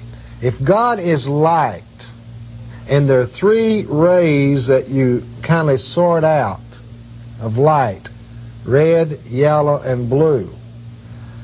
We can observe each of those colors by and of itself. It's still light. It's still light and then we can push them back together and it's one pure white light. We don't see any one of the other colors now. We don't see the blue, we don't see the red, we don't see the yellow. Now, all human illustrations fail, as we have admitted. But let us just think for a minute about this. We isolate out the red and we look at the Lord Jesus Christ, perhaps. We isolate out the blue and we look at God the Father. And we isolate out the yellow and we look at the Holy Spirit. And then we put them all blended together in one. We have the one pure white light of the one God. Now, that is a human effort. And yet God is light. He compares himself to that which is divisible this way, just for the sake of observation. So uh, we're going to admit that this, we cannot reproduce God in illustrations, but we're not going to say that uh, we cannot learn something because Jesus himself used parables in illustrating the Word of God and in illustrating spiritual truths and eternal truths and vital truths. And uh, as Spurgeon said, you can never make a parable stand on four legs. It can never be perfect. So we don't claim these things to be perfection. And when, when someone comes along and he begins to knock us for this and criticize this and say, oh, well, they make the Trinity in the form of uh, a created image or something like that, they are completely distorting and misrepresenting the truth. We are not anymore doing that than when Jesus took a parable and illustrated something that pertained to God when he said, Upon this rock I will build my church. How many how many things in the Bible is Jesus compared to that are finite? A vine, right? A door, uh, a door, and, uh, over and over you know, just life. someone wrote a book on it one time. Just how many symbols there are in the Bible? Uh, a root out of dry ground, the the rose, the lily, and uh, on and on and on. A line, and uh, so we're doing no injustice to the Scripture or violation of the Scripture by showing some kind of a simple design to emphasize a principle, and that principle is a three and yet a oneness. That's right. A three and yet a oneness, and, and that's what those anti-Trinitarians don't really like to admit.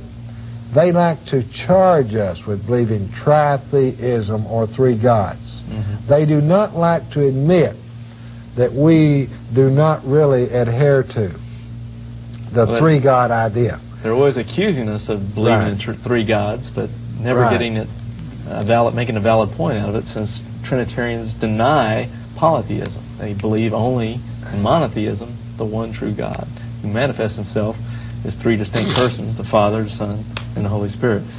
Disconstructed from what it was originally intended for. So you're saying it was destroyed, but it did not cease to exist. Exactly. The, the bricks and the mortar and stuff were laying all about, but not in its original form. Right, and so uh, men that are now living in this life, uh, their lives, as it were, are destroyed from what they have been experiencing.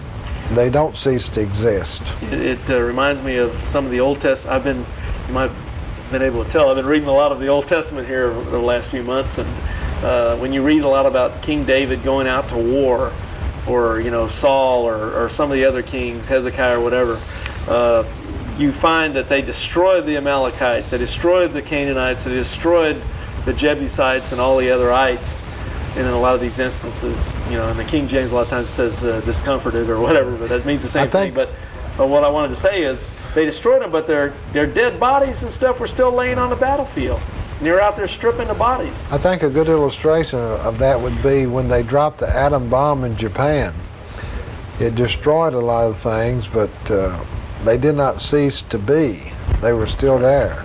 That's right. Uh, so it doesn't mean that, and uh, Well, that's I think that's a good clarification for the person at home, because a lot of people and a lot of the cults really jump on that word destruction and try to make it always mean and, total and- annihilation. and basically, hell is a destruction of things like uh, peace and joy and happiness and pleasure and all that's good about life. And uh, but it's not annihilation. The unsaved still exist.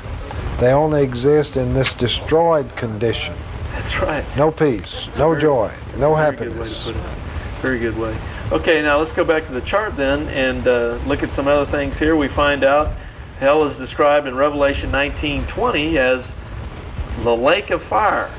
Now, uh, uh, Bob, just for a moment here, uh, we know in the Scripture it talks about Sheol a lot in uh, the Old Testament. Uh, you don't have to go into a, long uh, discourse on this. We, we uh, there's your track that'll get into a lot of this that people could send off for. But you got like places like Sheol, Tartarus, Hades, Hell, and then you got this lake of fire. Now, uh, this is a little different than like Hades or some of these other places because this is the is more indicative of the final state, the final state of the dam. Is that not correct? That, that's it. And uh, uh, now, whether or not this would be classified as maybe a metaphorical language of uh, the condition of hell, I think that's uh, is a uh, moot point. It's uh, irrelevant for us to know. I mean, someone might say, "Well, where is this lake? How big is this lake? How deep is this lake?" and uh, how hot is the fire in this lake and all that. The point is, God is wanting us to think of this in terms of a massive form of punishment that people are facing here, and to be think and to be thrown into the lake of fire, to be tormented day and night forever and forever. What more imagery can you bring up on your mind to make you realize there's a dreadful future ahead of you without the Lord Jesus Christ? And there's no way around it, there's no way under it, there's no way over it. Uh, if you're going to be without Christ, if you're going to reject Christ, this is what awaits you. And whatever that means, it means something awful terrible. That's right. All right, now uh, with time flying us here, and looking at the clock, and we're going to have to uh, expound on this uh, a lot quicker here all of a sudden.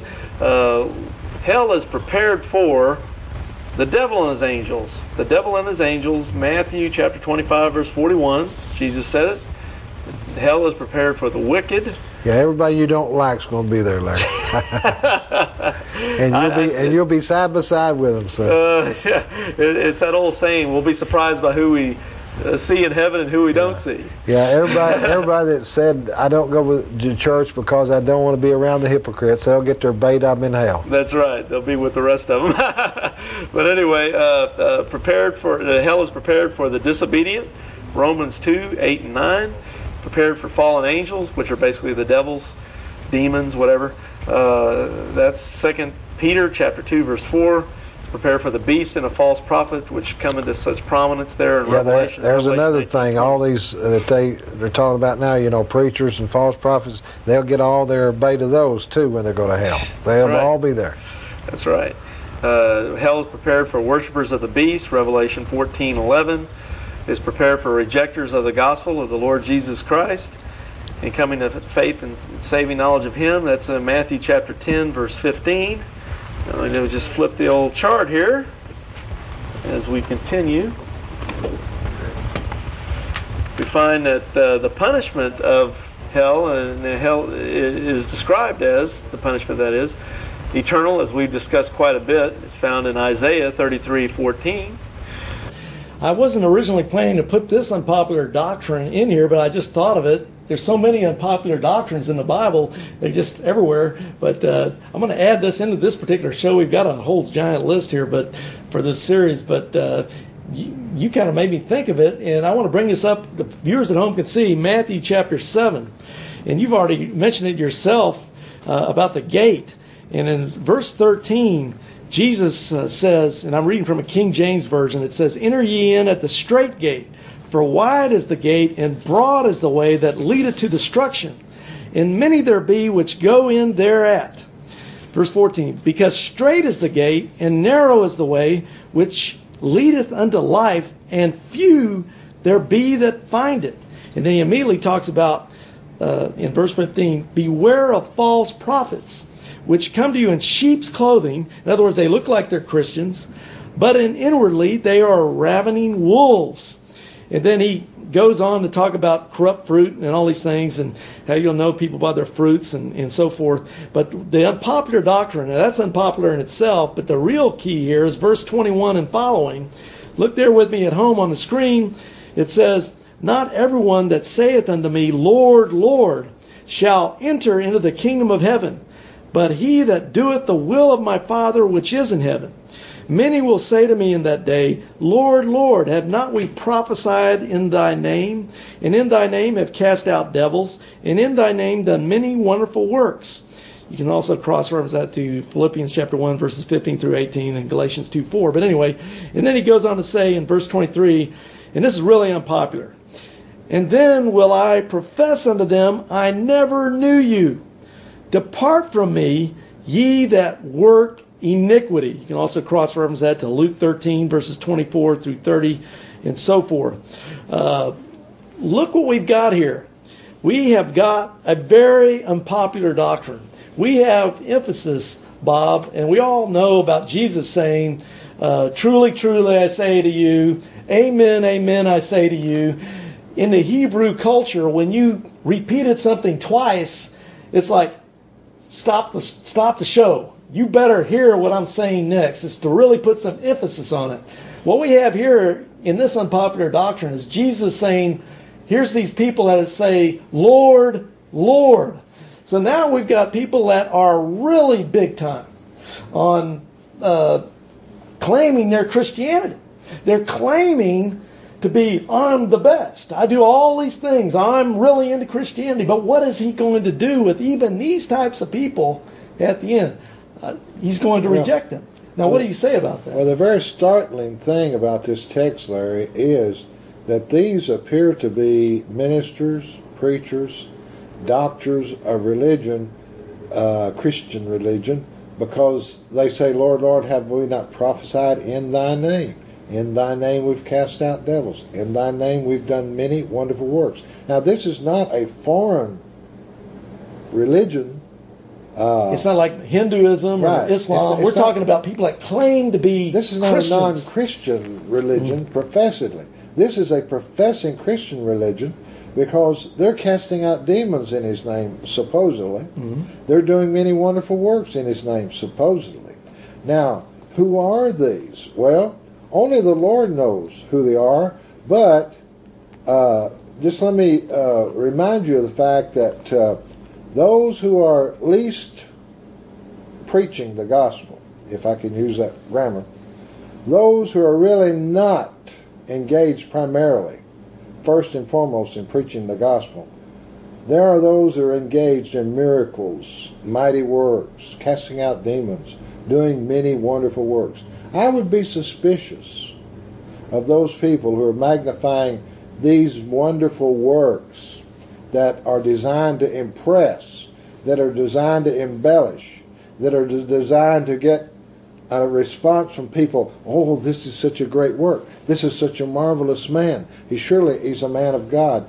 They're drawing attention to themselves by these many wonderful works that they're professing to do. And that's who the Lord is talking about here. Now, I don't know how he will apply this when it comes to this particular uh, category of judgment. Uh, he said, I, he said, I'll say, uh, I never knew you. Depart from me. But I'm just always leery of these people that come professing many wonderful works, casting out demons, saying, Lord, Lord. Reminds me of a Uh, lot of and- TV preachers. And and and and and uh, the sad thing about it, though, is not so much that. The real sad thing about it is, this is camouflaging, covering up, and disposing of the gospel, the one message of salvation. It gets away from that. It diverts from that. Now, you see how unpopular this can be? Because now what we're seeing is Jesus already said there's going to be few that make it. And then to even narrow it down more, here we're talking, we're not talking about all the pagans and the heathen out there that don't even claim to be Christians. We're talking about these guys that really claim to be Christians, and a lot of them aren't going to make it. Right. So now your numbers are really getting few. The the few, when Jesus says F E W, he's not kidding around because Well, we you already know the heathen and the pagans aren't going to make it. Well, we don't want to be suspected of being as guilty as the old, uh, I think it was the Mennonite or someone like that, who said to his wife, uh, Sometimes I think that uh, me and thee are the only ones saved, and sometimes I have my doubts about thee. We don't want to get that extreme, but the point is, we're trying to emphasize the narrowness of the message that it's wide enough for the whole world could come through if they would simply come through the narrow gate. I mean, it's like a giant funnel that comes down to the bottom, and if you will get inside that and come on down through that narrow funnel, you will go through. Believe on the Lord Jesus Christ, and thou shalt be saved. But if you're going to create all these other ways, then you're narrowing it down, and few there be that find it. And uh, so we we don't want to think Larry and I are the only ones that believe this, or that we're the only one that's saved, or something of that sort. We're not. We're simply saying that if you add to the message of Or the Lord take- Jesus Christ. You're not going through the straight gate. It's a narrow gate. It's a one message. I am the way gate.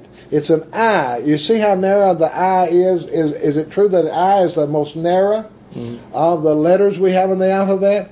It's not a big O. It's not the big O. It's the I, and it's the Jesus. That's the I. I am the way. And uh, if you'll come that way, you'll have no problems. You don't have to be a Baptist. You don't have to be a Larry Wessels follower or a Bob Ross follower. You don't have to be a uh, particular religious sect or group or identity. Just follow Christ. I am the way, the truth, and the life. Believe on the Lord Jesus Christ, and I shalt be saved. And that knocks in the head. All these other false doctrines, false religions, which want to divert you here, there, and yon, and in every direction but the right direction. My name is Bob Ross. I'm from Pasadena, Texas, and uh, generally representative of Pilgrim Publications, publishers of the works of C.H. Spurgeon. And we have a debate today between Larry Wessels of Christian Answers of Austin, Texas, and Steve McCaleb of Houston, Texas. And the debate is on the nature and extent of the atonement as it's defined in the respective propositions. Steve's proposition with regard to his view, and Larry's proposition on the atonement with regard to his view. And of course, we're going to have five minute speeches, and we'll have each person uh, rebutting the position of the opposite party. And uh, we uh, would like to say that uh, the rules of debate they have agreed to follow are Hedges' rules of debate. And while we will not be trying to police either of these speakers, we do hope that they will maintain good order and respect and following the uh, specifications that are laid down in Hedges' rules of debate. So, without further introductory comments, I will direct the uh, first speaker, Mr. Steve McCaleb, to proceed with his proposition. the blood of the covenant wherewith they were sanctified. That says they were sanctified. They were sanctified. Yes or no? They were not sanctified, no, in the sense of Hebrews chapter 6, which I just brought up, where he says that these people can be enlightened by the Holy Spirit, they can do all these things, Uh, but still not be saved. Can I butt in? Steve, I don't get a clarification on that Egyptian thing. You mentioned strangers, but what I want to know is do you say that the, uh, to- the Passover lamb in the Old Testament was for the whole world? Like we had, say, American Indians over here, which were not even knowledgeable of this. Does the Passover lamb have anything to do with them? All right. Well, to answer your question, Bob, let me just end with what he said. He did say no, they were not sanctified. So let it let, let that be on the record that Larry said that they were not sanctified in Hebrews 10. Now, I already answered your question, Bob. I said that any stranger that came into the Israelites' house was covered by the blood of the Passover lamb. That's what I told Yeah, you. but you're making a proviso there, Steve, which we make that proviso about the atonement. Uh, the atonement applies to everyone who accepts the Lord Jesus Christ. But what I'm saying is, was the Passover lamb actually offered? Your your proposition is saying that it's for the whole world, every human being. Well, if the Passover lamb represents the atonement, doesn't this mean that it represented Egypt and everyone else in the world that had no knowledge of the Passover lamb? No, I'm saying that this was a shadow of the Passover lamb that was coming, Jesus Christ, and that Jesus Christ, uh, just as all of Israel was covered, and God was only dealing with one country, that doesn't mean that, that every Israelite was elect, but God was dealing with one country, Israel, and even Paul himself said that not all Israel was of Israel. Well, we agree with all that, but the point the point I'm trying to make is that the atonement is conditional upon faith.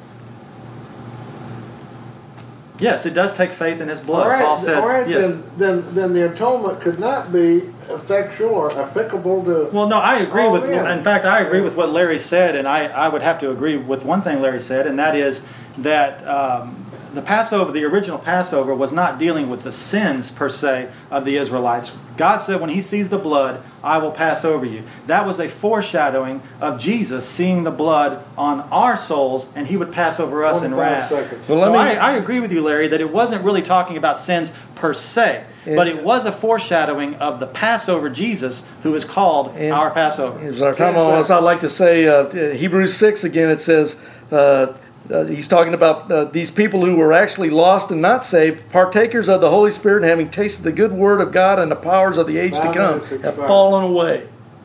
We turn to Steve McCaleb for a five minute closing affirmative. I'm not, a, I'm not ashamed to tell you, I'm a Spurgeonite.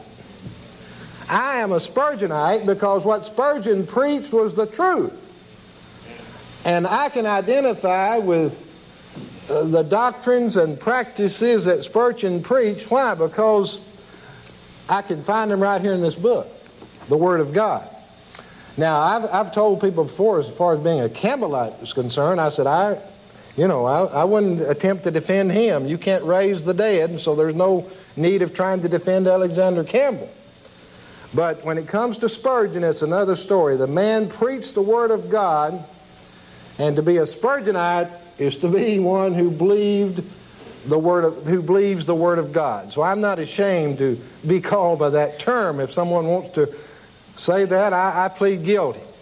I have a bookstore in Pasadena, and some time ago we had a couple of young men come into the store, and uh, they were Spanish-speaking fellows primarily, and they were wanting to start a ministry among the Spanish-speaking people down in South Houston. Then they were wanting to have me to give them some help along that line.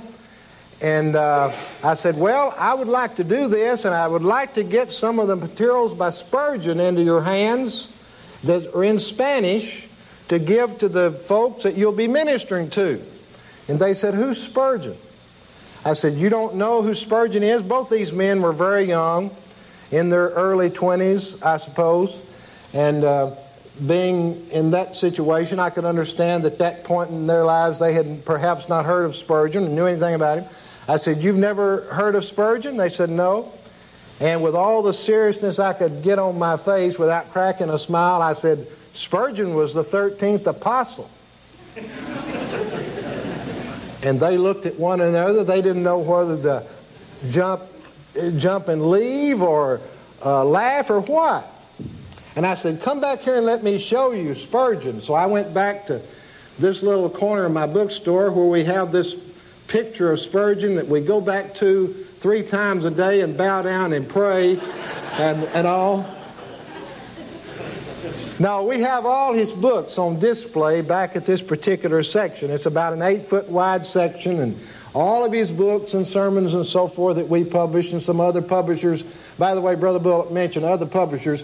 There's about 12 or 15 companies, I suppose, in the world that publish something by Spurgeon. And uh, Zondervan, the largest company in the United States for years, they publish morning and evening, his devotional book. And they've published that for, I don't know, 40 or 50 years or more. Baker Bookhouse in Grand Rapids, Kregel in Grand Rapids, and Eerdmans in Grand Rapids, all of them have something of Spurgeon. How many of you have heard of Moody Bible Institute and Moody Press and uh, D.L. Moody? And uh, you know the first book that D.L. Moody ever printed? It was Spurgeon's book entitled All of Grace. All of Grace. And you know the book that has sold more books in the history of Moody Publishing Company, Moody Press, than any other book? Spurgeon's book, All of Grace. And they still print it today. We print it today, and there's two or three other companies that print it today.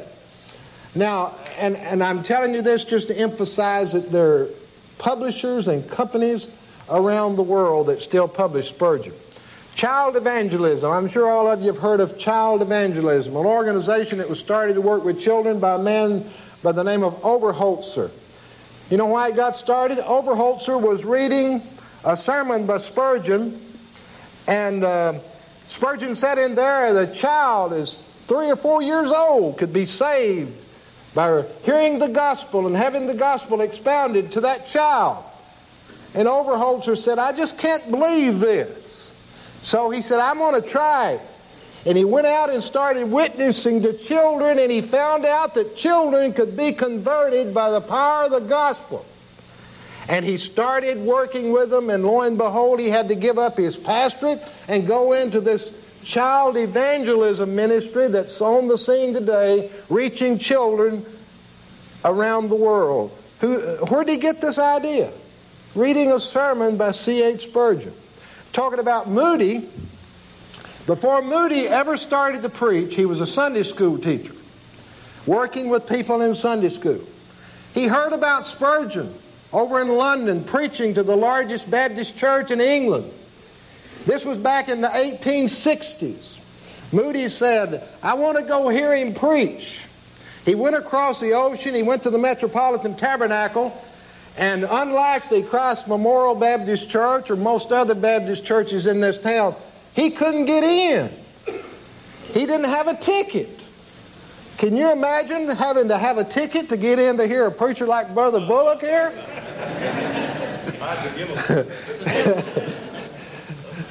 anyway, the problem was Spurgeon only had a building that would seat about 5,000. And uh, Sunday morning services, they were packed out and, and uh, people were turned away. And so what they did, they said, we'll start passing out tickets so that everyone who plans to come Sunday morning will be sure of having a seat. And then if you can't come, you can give your ticket to someone else that wants to come.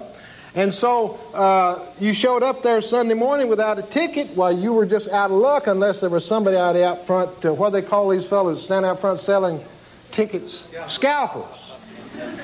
And uh, so unless you got hold of someone out there that was scalping tickets to hear a Baptist preacher, which is kind of unheard of, isn't it? But anyway, Moody said, I found out I couldn't get in without a ticket, but he said uh, somehow I got in. He sneaked in. Here's a preacher or Sunday school teacher sneaking in without a ticket to hear, hear another preacher.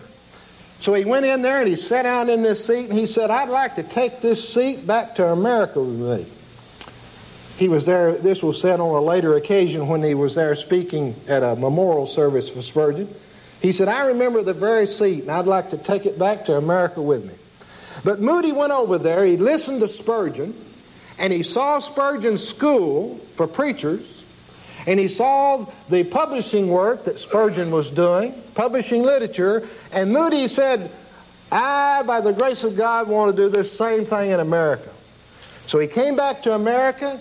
Soon he started preaching. He went into evangelism. And as time went on, he established a school founded on the same pattern as the one that Spurgeon had in London. Started a publishing ministry founded on the same pattern Spurgeon had in London. And uh, lo and behold, the Moody Bible Institute has become somewhat an example for schools like Brother Bullock has started here, like others have started all over this country, the Bible Institute, Bible College movement. And the inspiration of that goes back to C.H. Spurgeon in London in his ministry of the Pastor's College that he had over there. He was the first one in the English speaking world to have that concept of training preachers on the level that uh, they would not be studying to become great scholars and and uh, you know just those doctors and all this that we have when you go off to some of these seminaries and come back to pastor some of these big churches where you have to have five degrees hanging after your name. Uh, that's another thing about Spurgeon. he had a degree, all right. He had a BA degree. He was born again. He was born again. And that's what I want to talk to you about tonight, really. I, I got all off base here with this in the beginning, but anyway, that, that lets you know a little bit about when Spurgeon lived, what he did, who he was, and what does he have to do with us today.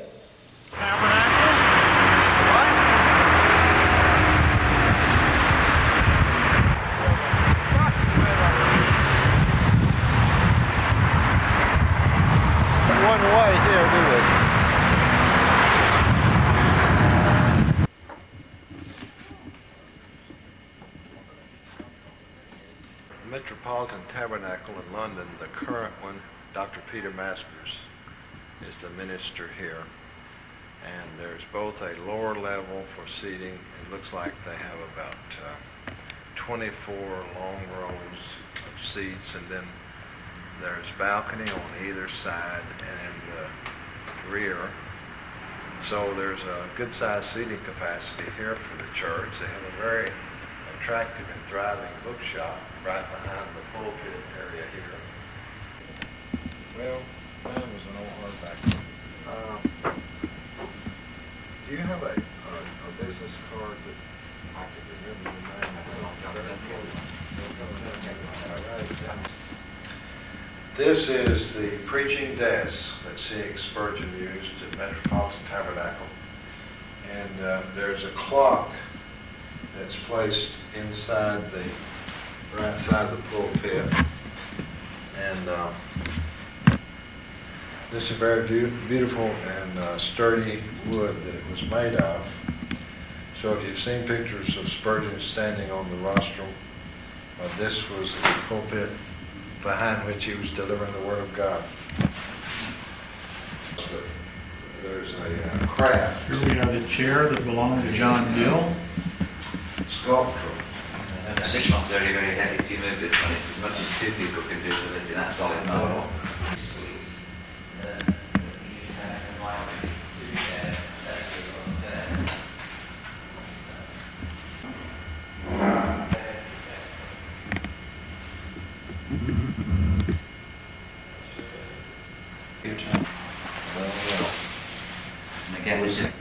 Okay, here we are. Smile.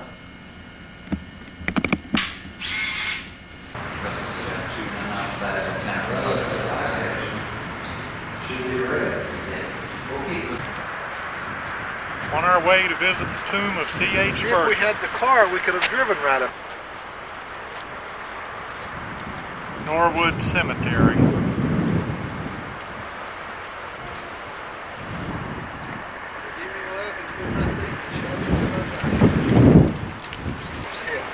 Really? Knock this loose.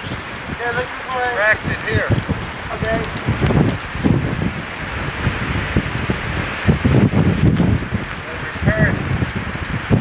What? The bombs hit all over here? Yeah, yeah. This was loose. I got a picture of it. Pictures were taken of it. It was loose. Put this back.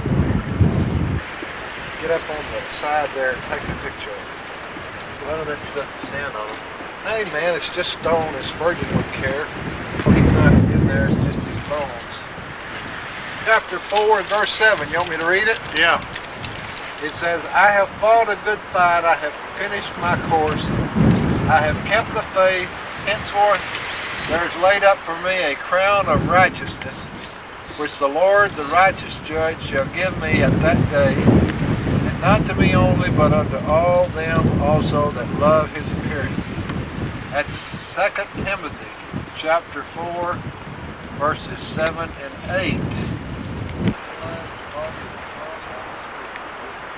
Looking from the backside at that which was said regarding his wife Susanna. Susanna's in there with him.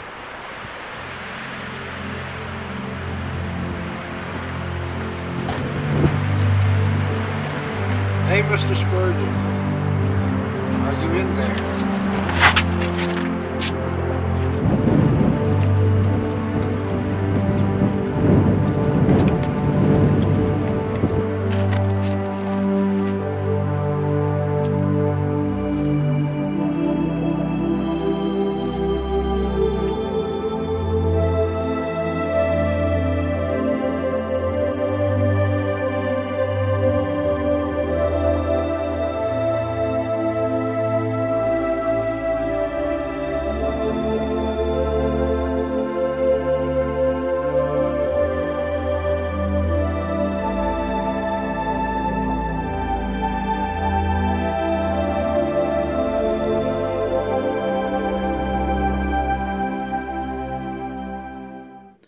If you like our YouTube channel, please subscribe by clicking on the subscribe button and then by also clicking the bell above to get an automatic update whenever we produce another YouTube video for our CAnswers TV channel. Please share our videos with your friends and relatives. May God bless you. Only one life will soon be passed. Only what is done for Christ will last. See related videos by tapping or clicking screens.